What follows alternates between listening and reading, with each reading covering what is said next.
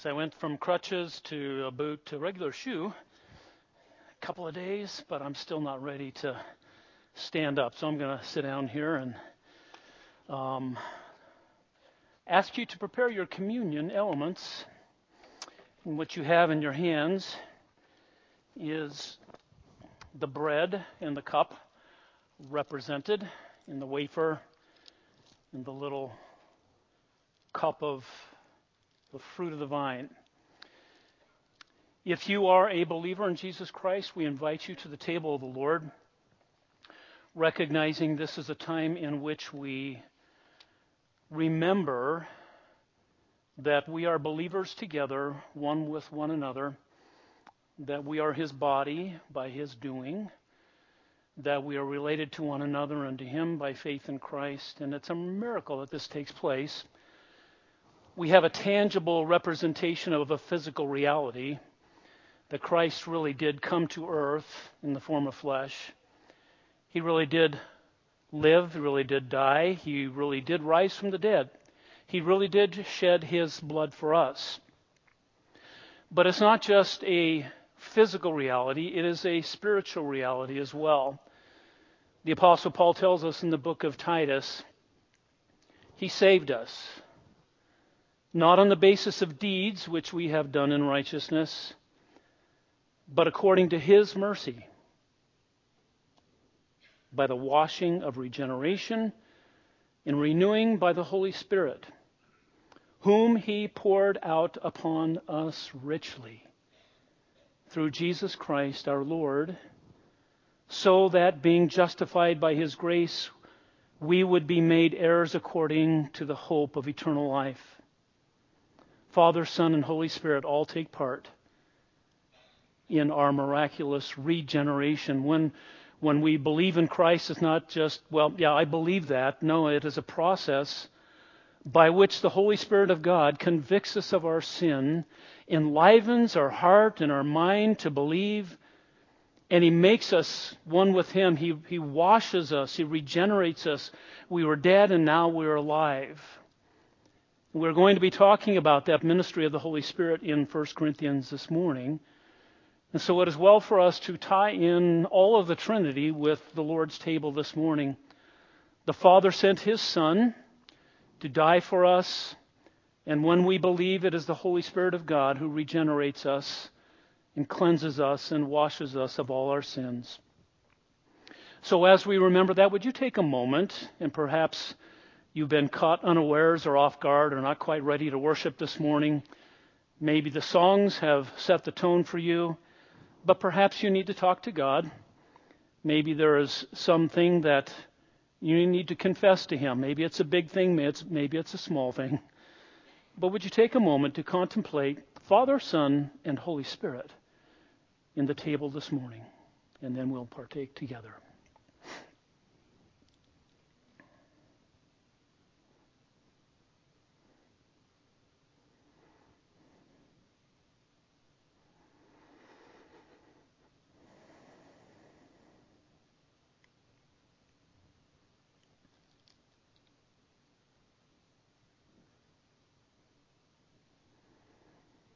Father, we thank you that if we confess our sins, you are faithful and righteous, you are just to forgive us our sins and to cleanse us from all unrighteousness.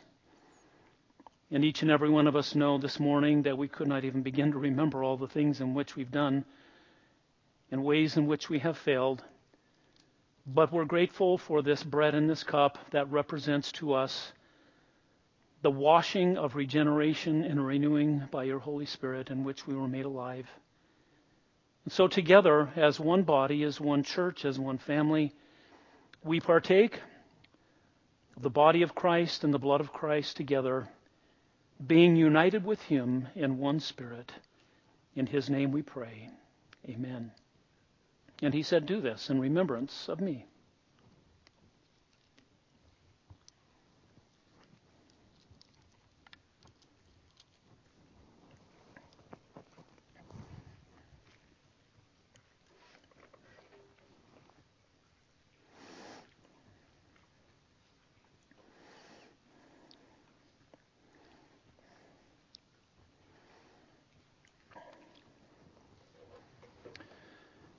Thanks be to God for his indescribable gift of eternal life.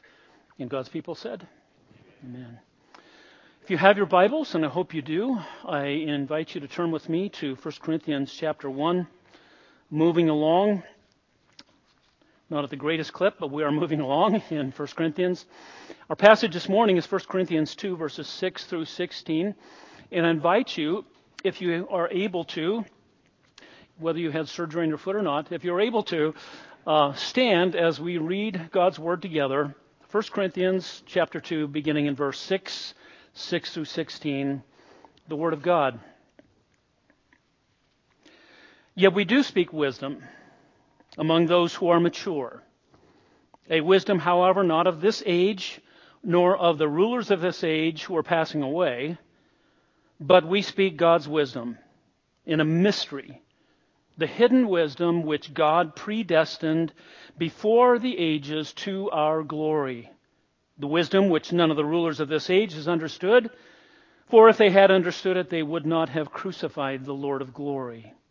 But just as it is written, things which eye has not seen, and ear has not heard, and which have not entered the heart of man, all that God has prepared for those who love him. For to us God revealed them through the Spirit. For the Spirit searches all things, even the depths of God. For who among men knows the thoughts of man except the Spirit of man which is in him? Even so, the thoughts of God no one knows except the Spirit of God. Now we have received not the Spirit of the world, but the Spirit who is from God, so that we may know the things freely given to us by God. Which things we also speak not in words taught by human wisdom, but in those taught by the Spirit, combining spiritual thoughts with spiritual words.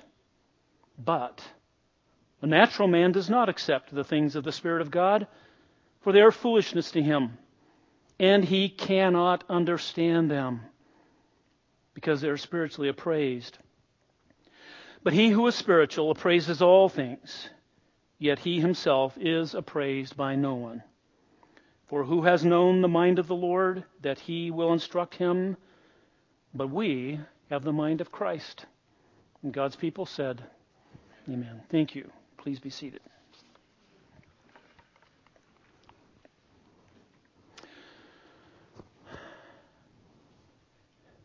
Prince of Preachers, uh, Charles Haddon Spurgeon, it is said when he approached the pulpit each Sunday, would say these words recite them over and over again to himself. I believe in the Holy Spirit. I believe in the Holy Spirit. I believe in the Holy Spirit. I do that too. I think every pastor does or should.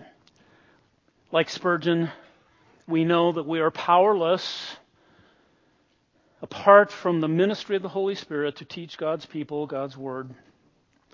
And in our passage this morning, the ministry of the Holy, Holy Spirit is coming into a fuller understanding. Last week, Paul introduced the ministry of the Holy Spirit in verses 4 and 5, where he said, My message and my preaching were not in persuasive words of wisdom, but in demonstration of the Spirit and power, the Spirit's power, so that your faith would not rest in the wisdom of man, but in the power of God. The Apostle Paul wanted the faith of the Corinthians, and he wants our faith not to rest in him or any person or anything, but in the power of God as revealed by his Holy Spirit. And in our passage this morning, we're going to see that it is the Holy Spirit of God who reveals God's power and God's truth to us. Now, this morning, uh, most of God's, most of the passage we're going to look at deals with the wisdom of God but we're going to see that this wisdom of God is what is communicated and revealed by His Holy Spirit.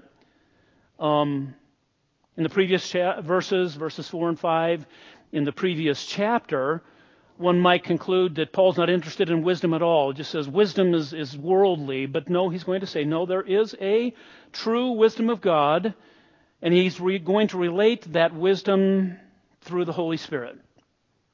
So we jump into the first couple verses, few verses, 6 through 9, where we see God's wisdom is eternal and God's wisdom is foreordained. And He's going to make a contrast between the wisdom of the world. God's wisdom is eternal and it is foreordained. It is providential. It is, it is predestined. It is something that God planned before all time. And we see this in verses 6 through 9. Verse 6 says, Yet we do speak wisdom.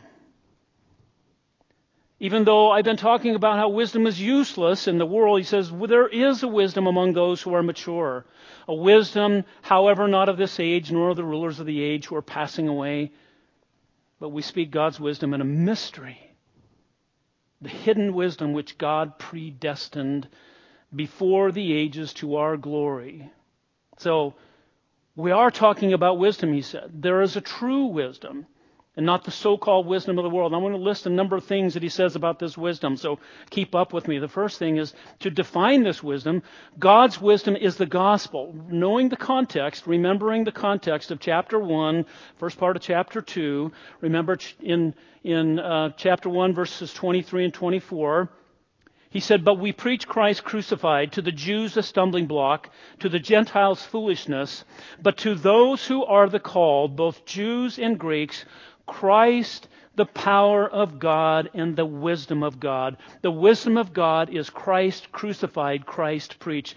That is the wisdom in context.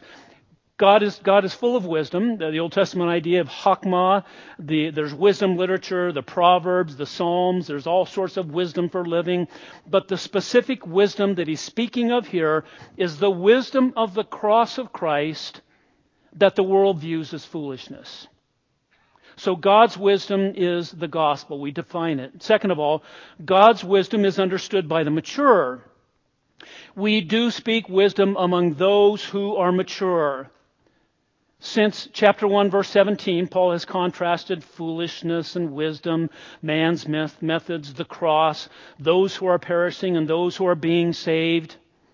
The Corinthians are supposed to be in the category of those who are being saved, those who are called, but Paul is now going to shift and pivot a little bit to show that though they are, even, even though that they're saved, they're not acting very mature. Next week we'll see more of that. They're not acting very spiritual. They have all that they need, but they're not living and acting as if they are believers. He said, but if you are spiritually astute, if you're paying attention, he says, you will understand this wisdom of the gospel that it far outstrips anything of the world.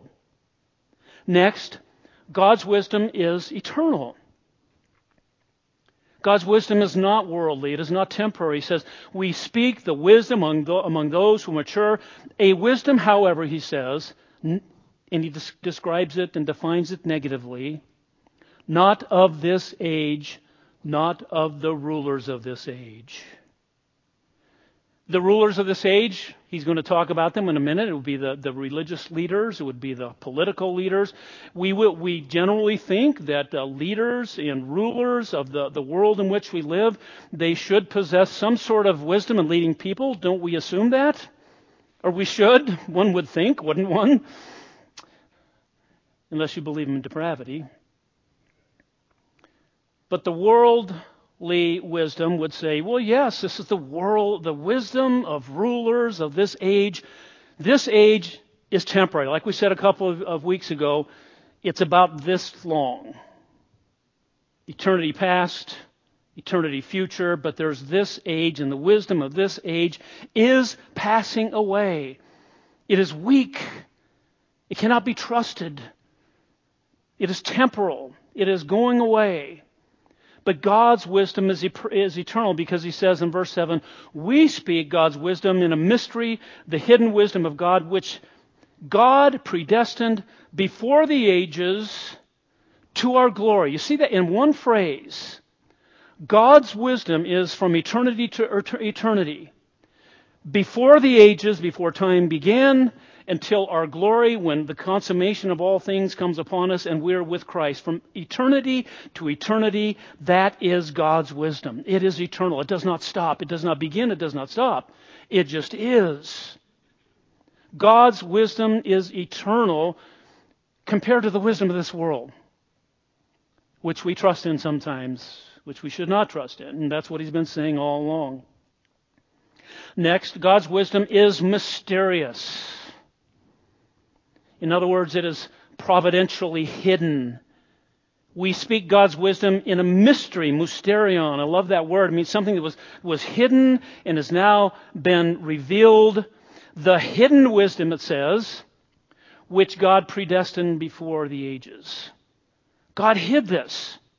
Why did he hide it? Why is it mysterious? Well, because the Jews wouldn't have understood it. The mystery of the gospel is that uh, God became a man, was born in a manger, grew up in, in Nazareth. He was uh, rejected by the nation. He would, he would be crucified. He would die. That wasn't the Messiah that they thought of. They th- thought the Messiah was going to be this strong political ruler and that's part of the mystery of the gospel that he had a plan predestined before the ages that included the, the very power of the gospel, the topsy turvy nature of the gospel. The world looks at what is strong and God uses what is weak. The, the world looks at what is wise and God uses what appears to be foolish. That is the principle, the fundamental principle of the gospel. It is also mysterious because the world just views it as weak. His entire life and death is actually the power of God. And God chose a way to, to display his power that the world would not recognize, so it was mysteriously hidden before time. But this wisdom is providentially revealed. That's the next point. God predestined before the ages to our glory. He predestined it before the ages to our glory. It is revealed. He decided and planned the mystery of the cross before the foundation of the world. And when Christ came on the scene, He revealed the glory of God. He revealed the, the glory of the cross when Christ came to earth. And lastly, God's wisdom is unfathomable, incomprehensible. The wisdom, he says in verse 8, the wisdom which none of the rulers of this age has understood, for if they had understood it, they would not have crucified the Lord of glory. It was humanly inconceivable that God would do it that way. The rulers of the age did not understand the wisdom of God because God hid it from them. That was part of the plan. Because if not, they would not have crucified the Lord of glory. But the Lord of glory had to be crucified. Otherwise, there is what? No salvation. It was all part of the plan. So he's not saying, well, hey, cut them some slack, as if they would have known, they wouldn't have crucified him. That's not the point. The point is, had he not been crucified, there would be no salvation. It was part of the plan all along. Of course, they would not have crucified him had they known the plan. But he must be crucified. That was the wisdom of God. And yet it means for us the unfathomable riches of glory. Verse 9, he says, But just as it is written, and he's quoting, we think, uh, Isaiah 64, verses 3 through 5, it's kind of uncertain. Things which eye has not seen, and ear has not heard, and which have not entered the heart of man all that God has prepared for those who love him. This inconceivable, hidden mystery of Christ coming and being crucified in times past, no one had seen it before. No one had heard of such a thing. No one could even conceive of such a thing. And yet God preserved it and planned it for those who love Him. Notice he doesn't say those who believe in him, because Paul, I think, wants to make a point that it's, it's not just about knowledge, uh, tipping his hat against the Gnostics who would say, as long as you have knowledge, you're saved. No. There's a supernatural aspect of salvation and a supernatural aspect of that truth being made known to us through the Holy Spirit, which we're getting to. But God has prepared it for those who love Him. Those who love Him believe in Him. Those who believe in Him love Him. If you love Him, you'll keep His commandments. You cannot separate loving Him and believing in Him. They go together. But Paul makes the point here those who love Him. In Isaiah 64, it is near the end of the book, And Isaiah is praying for God to, to bring an end to all things and, and to bring redemption. Particularly, eh, he's praying for final judgment. And he longs for the days of old of the miraculous signs like were seen at Mount Sinai when the law was given. And he says in Isaiah 64 3, when you did awesome things which we did not expect. Didn't see that coming. You came down, the mountains quaked at your presence. For from days of old they had not heard or perceived by ear, nor had they seen a God like you who acts in behalf of those who wait for him. It had never been seen before. No one expected it to happen. So in the day of the gospel, no one expected God to show up and do things this way. Two lessons for us. God's plan before time included us sharing in His glory. Before the foundation of the world. He, his plan for you, for me, for us was to share in his glory. Notice in verse 7, before the ages to our glory. In verse 8, they crucified the Lord of glory. He prepared these things for those who love him. His glory, in some way, I don't understand it, and I think that's part of the mystery here. In some way, we participate in the glory of God. And when He returns and when we are with Him, we have been predestined to participate in the glory of Christ for all of eternity. That was part of the plan. So hang on. There's something better around the corner for you, okay? And I don't know where you are at this morning. Maybe you think your life is of little account. Maybe you're tired of the suffering. Maybe you're tired of the pain. Maybe you're tired of the fact that people don't notice you. They disregard you. You, they despise you your life does not seem to be worth much, you may think that you have endured for such a long time. But life is short, and eternity is long, and God's glory is great. This lifetime will one day, and whatever suffering you are in right now, this suffering will be an afterthought. Somehow you'll have maybe some cognizance, some memory, but it will be part of the glory. In fact, 2 Corinthians 3, Paul will say in his second, his next letter, not his second, but his next letter, therefore we do not lose heart. And I encourage you this morning to not lose heart. And what is Paul talking about in 2 Corinthians 13, 3 rather? Because of the resurrection, because of the cross of Christ, we do not lose heart. In the same way, he's saying the same thing. God, because of the cross of Christ, has prepared inconceivable things for us. We do not lose heart, he says in 2 Corinthians 3:16, though our outer man is decaying, is it not? Yes, it is. Yet our inner man is being renewed day by day. For momentary light affliction is producing in us an eternal weight of glory far beyond all comparison. It's the glory to be revealed while we look not at the things which are seen and temporary in the wisdom of the world, but we look at the things which are not seen. For the things which are seen are temporal, they're going to go away, and they're weak and not worthy of our attention. But the things which are not seen are eternal, and they are glorious. Hang on, okay? Help is on the way.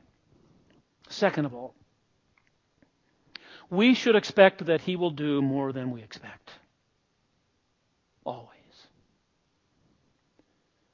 We should expect that God will always do more than we expected. And doesn't He do that sometimes in your life? I didn't expect that. I didn't see that coming. I prayed for this and He gave me that. And His ways are always better. We say that. It's God's ways are always true, but they always are unexpected to us. So expect that. Raise your sights a little bit.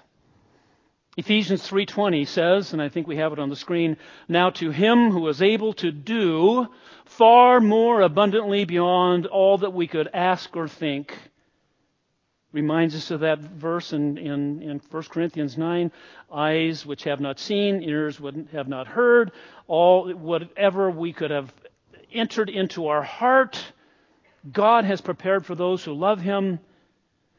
But whatever whatever we ask or think, He is able to do far beyond that, according to the power that works within us. What is the power that works within us? It's the power of the Spirit. To him be the glory in the church and in Christ Jesus to all generations forever and ever. Amen. That's the end of it. He is able. Expect that he will do more than you expect. Raise your expectations.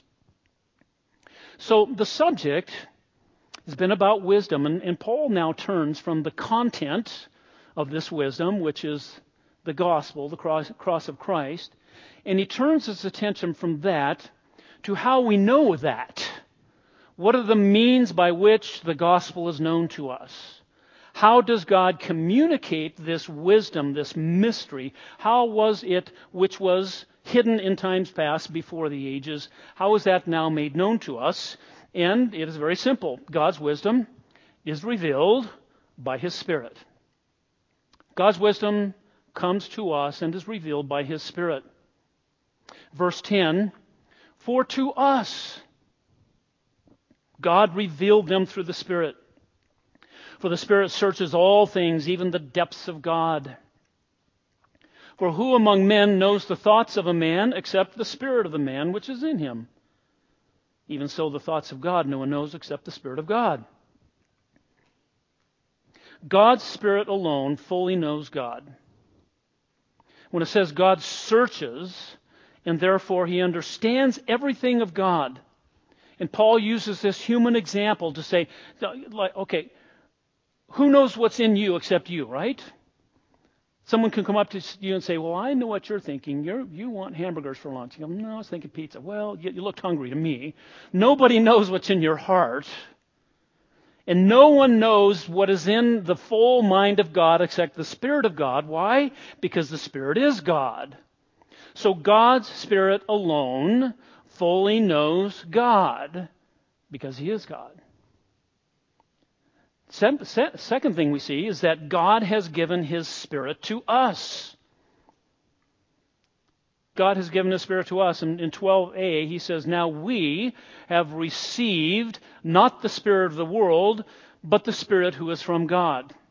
Note that Paul says, We have received the Spirit who was from God. And the we is emphatic here, as opposed to the Spirit of the world, as opposed to those who do not have the Spirit. We have received the Spirit of God.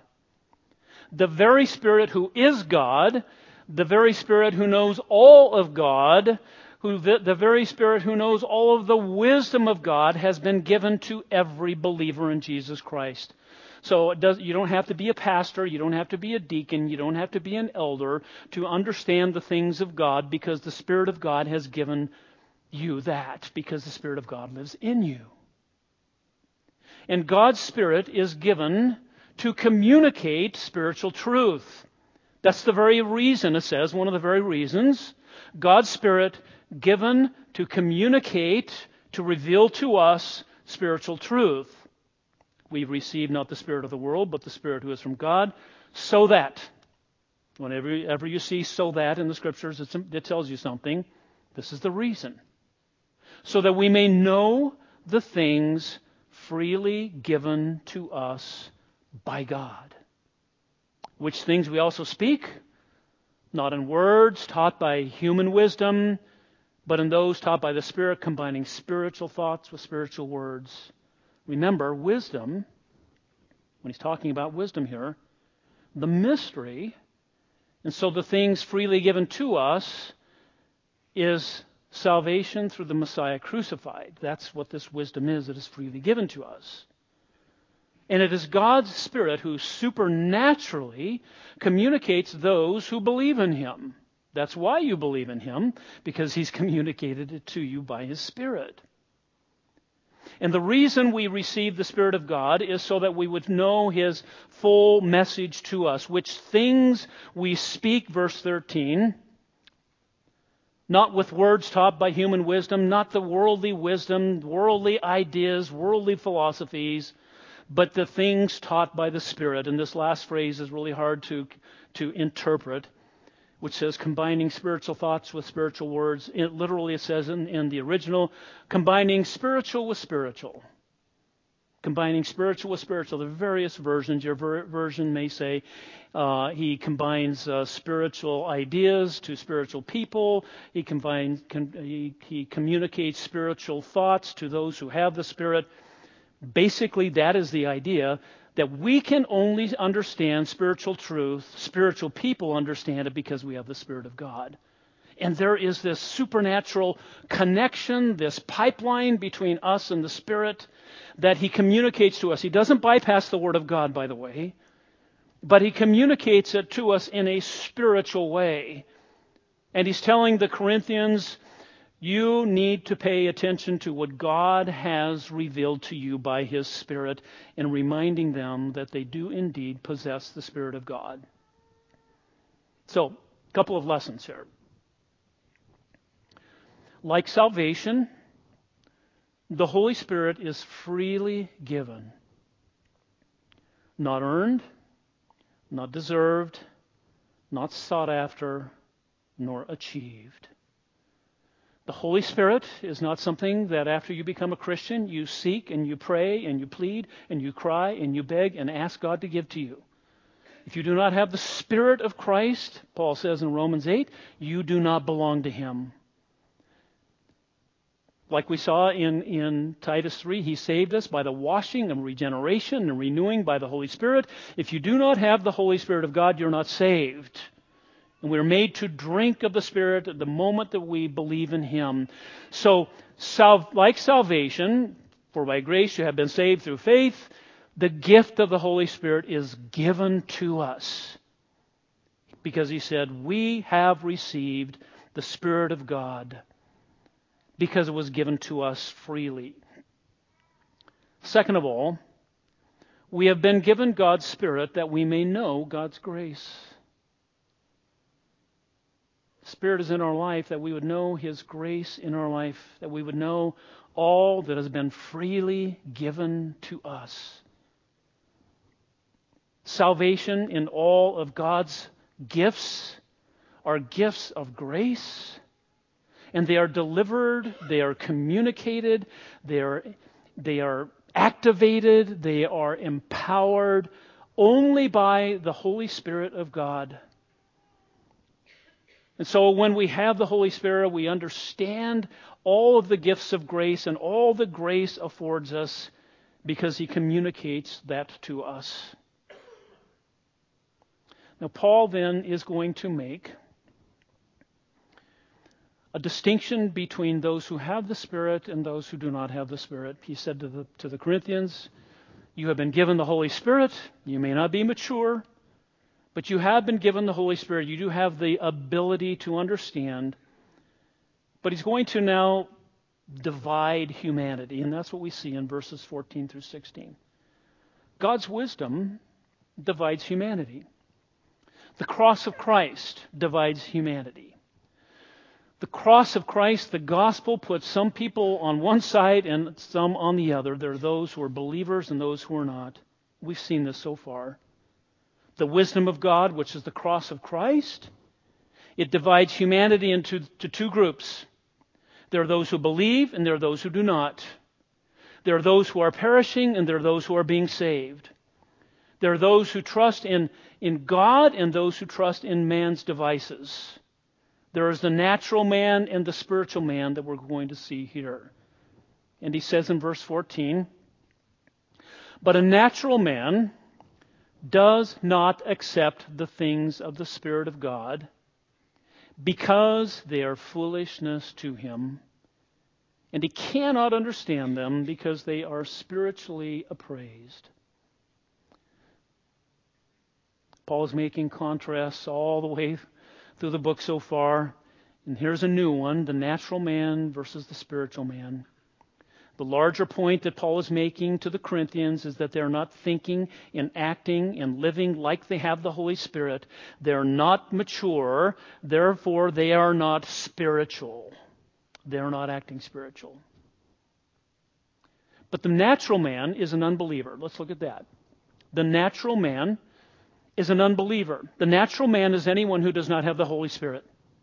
The natural man is anyone who does not possess the Holy Spirit. And how do you possess the Holy Spirit?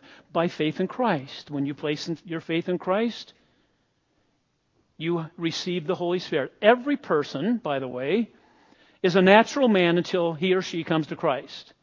You were once a natural man or woman. You were a natural person until you came to Christ. By the way, we should not be surprised when unbelievers do what comes naturally to them, should we? And sometimes we are, oh, I'm just aghast. I can't believe that they would be, do something like that. Really? Can't believe that the world would be, would be going the way that it is. Why would you be surprised at that? Because that is the natural way of the world. It is the way of the, the spirit of the Antichrist, really. It is the way of depravity. It is the way of death. And we should never be surprised when unbelievers do what comes perfectly naturally to them. So the natural man is an unbeliever. Next, we see that the unbeliever does not and cannot understand the gospel. He says, the natural man does not accept the things of the Spirit of God because they're foolishness to him. He's been talking about that. The world thinks the cross of Christ is foolishness because it doesn't make sense. It's weak. And so he willfully rejects the cross of Christ as foolish. That is how the world views Jesus Christ as foolishness. And he goes on to say, and he cannot understand them because they are spiritually appraised. He not only does not understand, he's not able to. He cannot because they're spiritually appraised or discerned or judged. That's what that word means. The unbeliever does not have the ability to understand spiritual truth of the gospel. He cannot understand them because he doesn't have the Holy Spirit.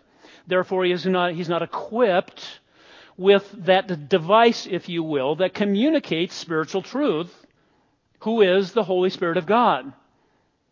It's like taking an old radio that has an FM, AM, and FM dial, and you're trying to get your favorite website on your radio. You're not going to get there, right? Yeah, it's going into the airwaves, but it's not the same as the internet, is it? It's a totally different way of communicating. And the natural man does not have the equipment, does not have the ability. Have you ever wondered what you've maybe you've talked to family members and friends about the gospel. Look, salvation is, is by grace through faith. It's a, it's a gift that God gives to you because He loves you more than anything. And people say, nah, not interested. And you think, what? Why would you not be interested in this? I don't know. It's not. They don't understand it. That's why. Because the Holy Spirit has not convicted them of sin and righteousness and judgment. And it's not just a, yeah, that's a good deal. I think I'll take it. No, they have to be convicted of sin and righteousness and judgment by the Holy Spirit. And their eyes have to be opened, and they have not. They cannot understand the things of God. And we need to remember that in evangelism. This explains, by the way, chapter 1 verse 18 the word of the christ of the cross. excuse me the word uh, of the cross is foolishness to those who are perishing, but to us who are being saved, it is the power of God. We understand it's the power of God, but to the world, it's foolishness. Why? They don't understand it. Why? Because they're perishing. Why? Because they don't have the Holy Spirit. Why? Because they don't believe. Why? Because they're lost. And it's not until God convicts them and the Spirit of God renews them that they're able to understand a lesson for us. We can never convince anyone of the gospel. You can't do it. You don't save anyone. And I know you, we, that doesn't leave us give us, you know, leave us off the hook. Yes, we're supposed to give the gospel. And yes, we're supposed to give reasons for the hope that is within us. And yes, we should have some level of understanding of apologetics and answer people's questions. But when it comes down to it, we cannot convince anyone of the gospel of Jesus Christ. That is the unique role of the Holy Spirit. Am I right? Or is God right? I mean, yes. Salvation is of the Lord.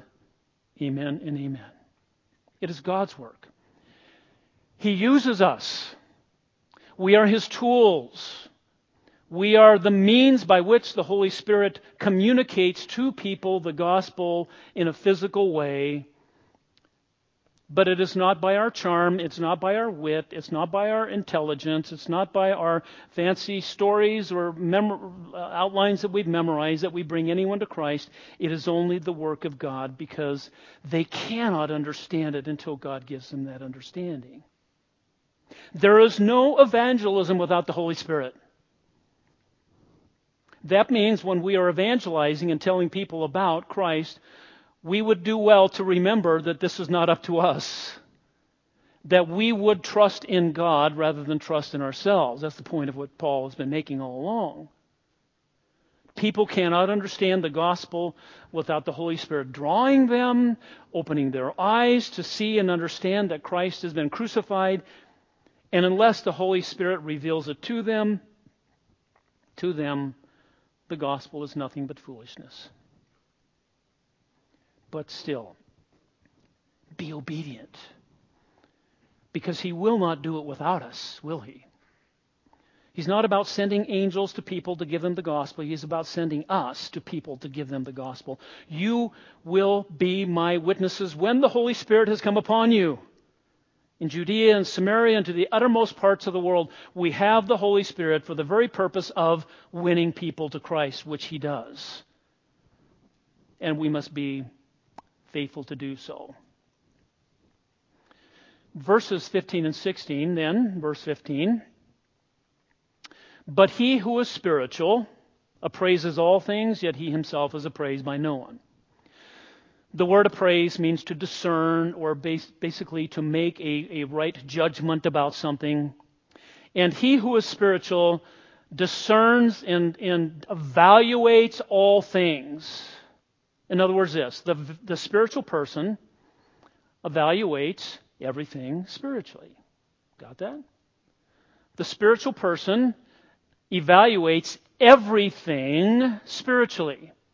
In general, Paul is making the distinction between the saved and the unsaved, but he's also making a distinction between spiritually mature Christians and the immature Christian, which we're going to get to next week, the babes in Christ.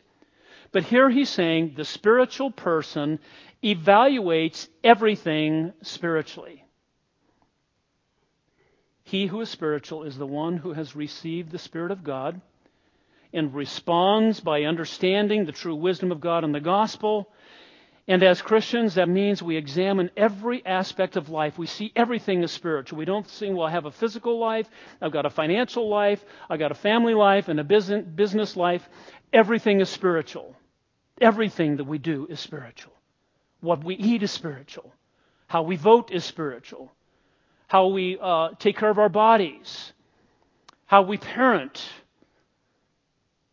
How we study the Bible. Everything that we do is spiritual. And he who is spiritual, and Paul is talking about those who have moved on and become spiritually astute, they discern and make light, spiritual light of everything.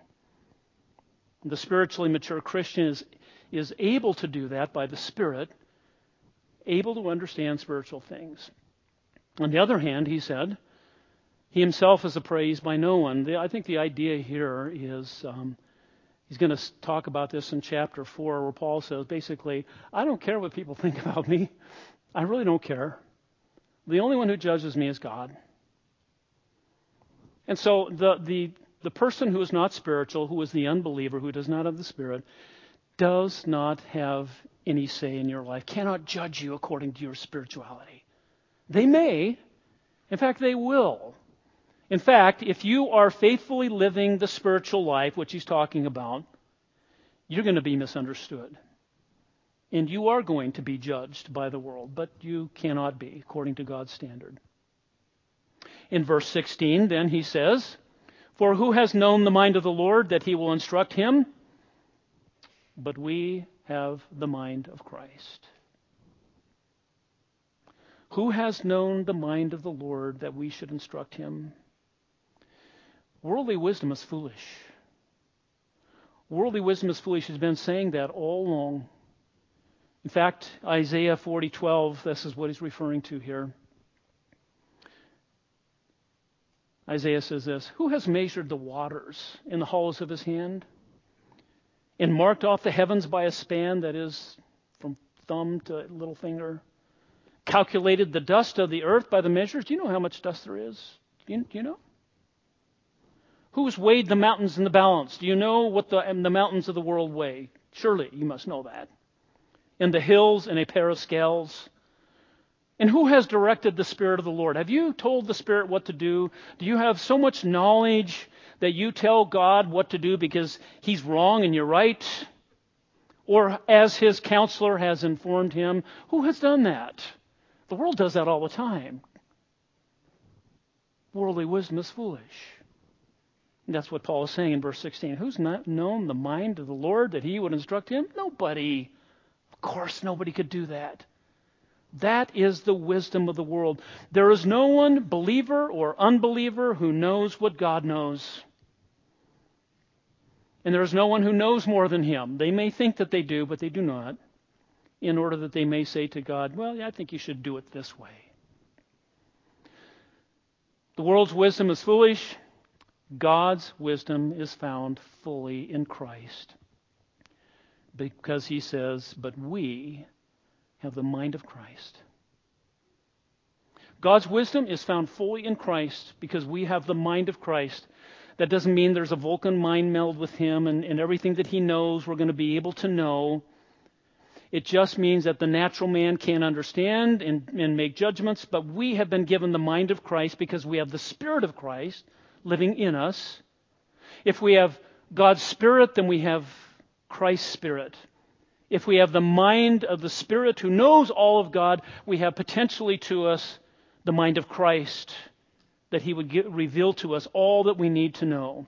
We have the mind of Christ, by the way, not just you, we, he says in the plural. The wisdom that's given is given it's given to each and every one of us individually who have the Spirit, but it's all given also given collectively because the Spirit is in us, but He's also within us. So just because you have the mind of Christ, that doesn't mean you are infallible, nor am I. That's why we, we always must check each other by what the Word of God says. The mind of Christ.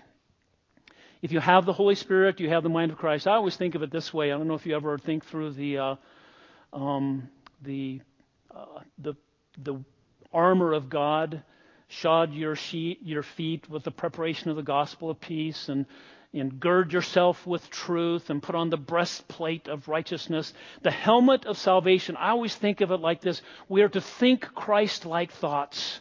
We've been given the mind of Christ in the Word of God and we're to renew our mind with the things that Christ would view, how he sees things.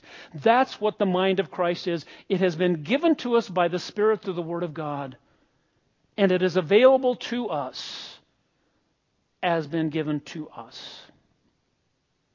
So, in conclusion, do you believe in the Holy Spirit?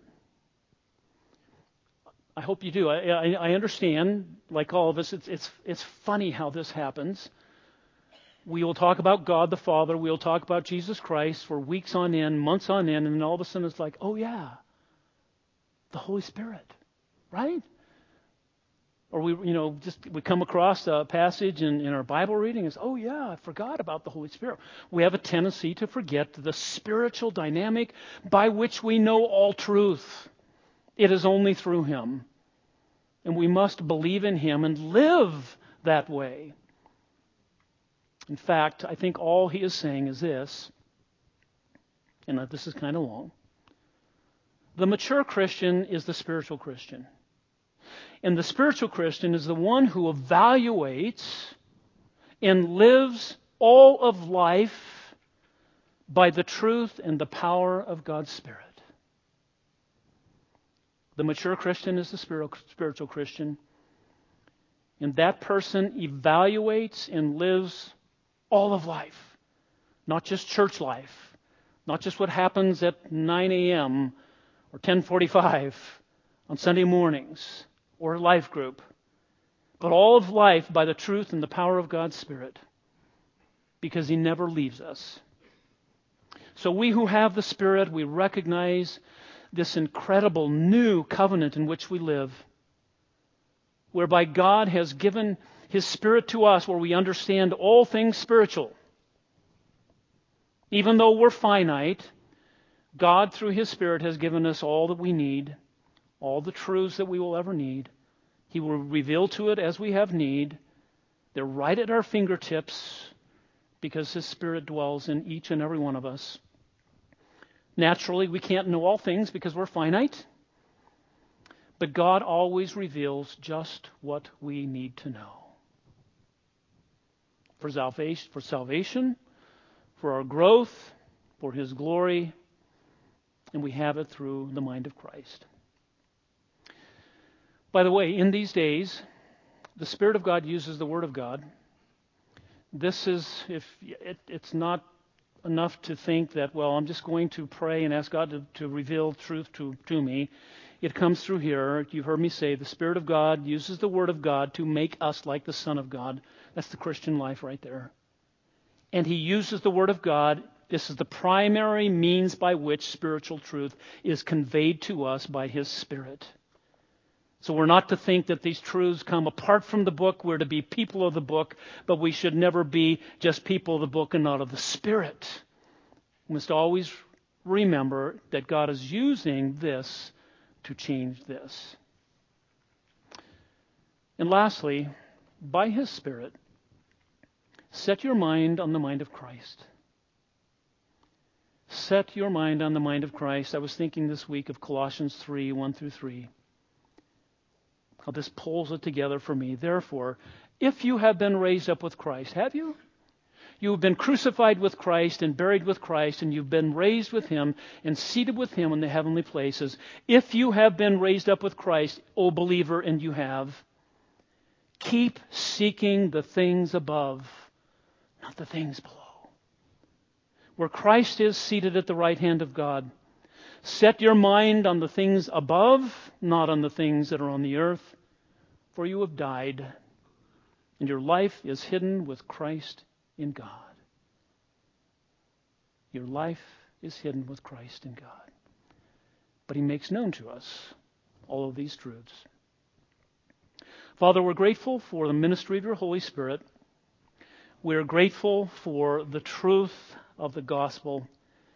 We ask that we would be mature and spiritual people, that we would not live like the world, that we would not be attached to the things that are passing away, but that we would ever grow closer and more like Jesus Christ as we renew our minds by your Spirit.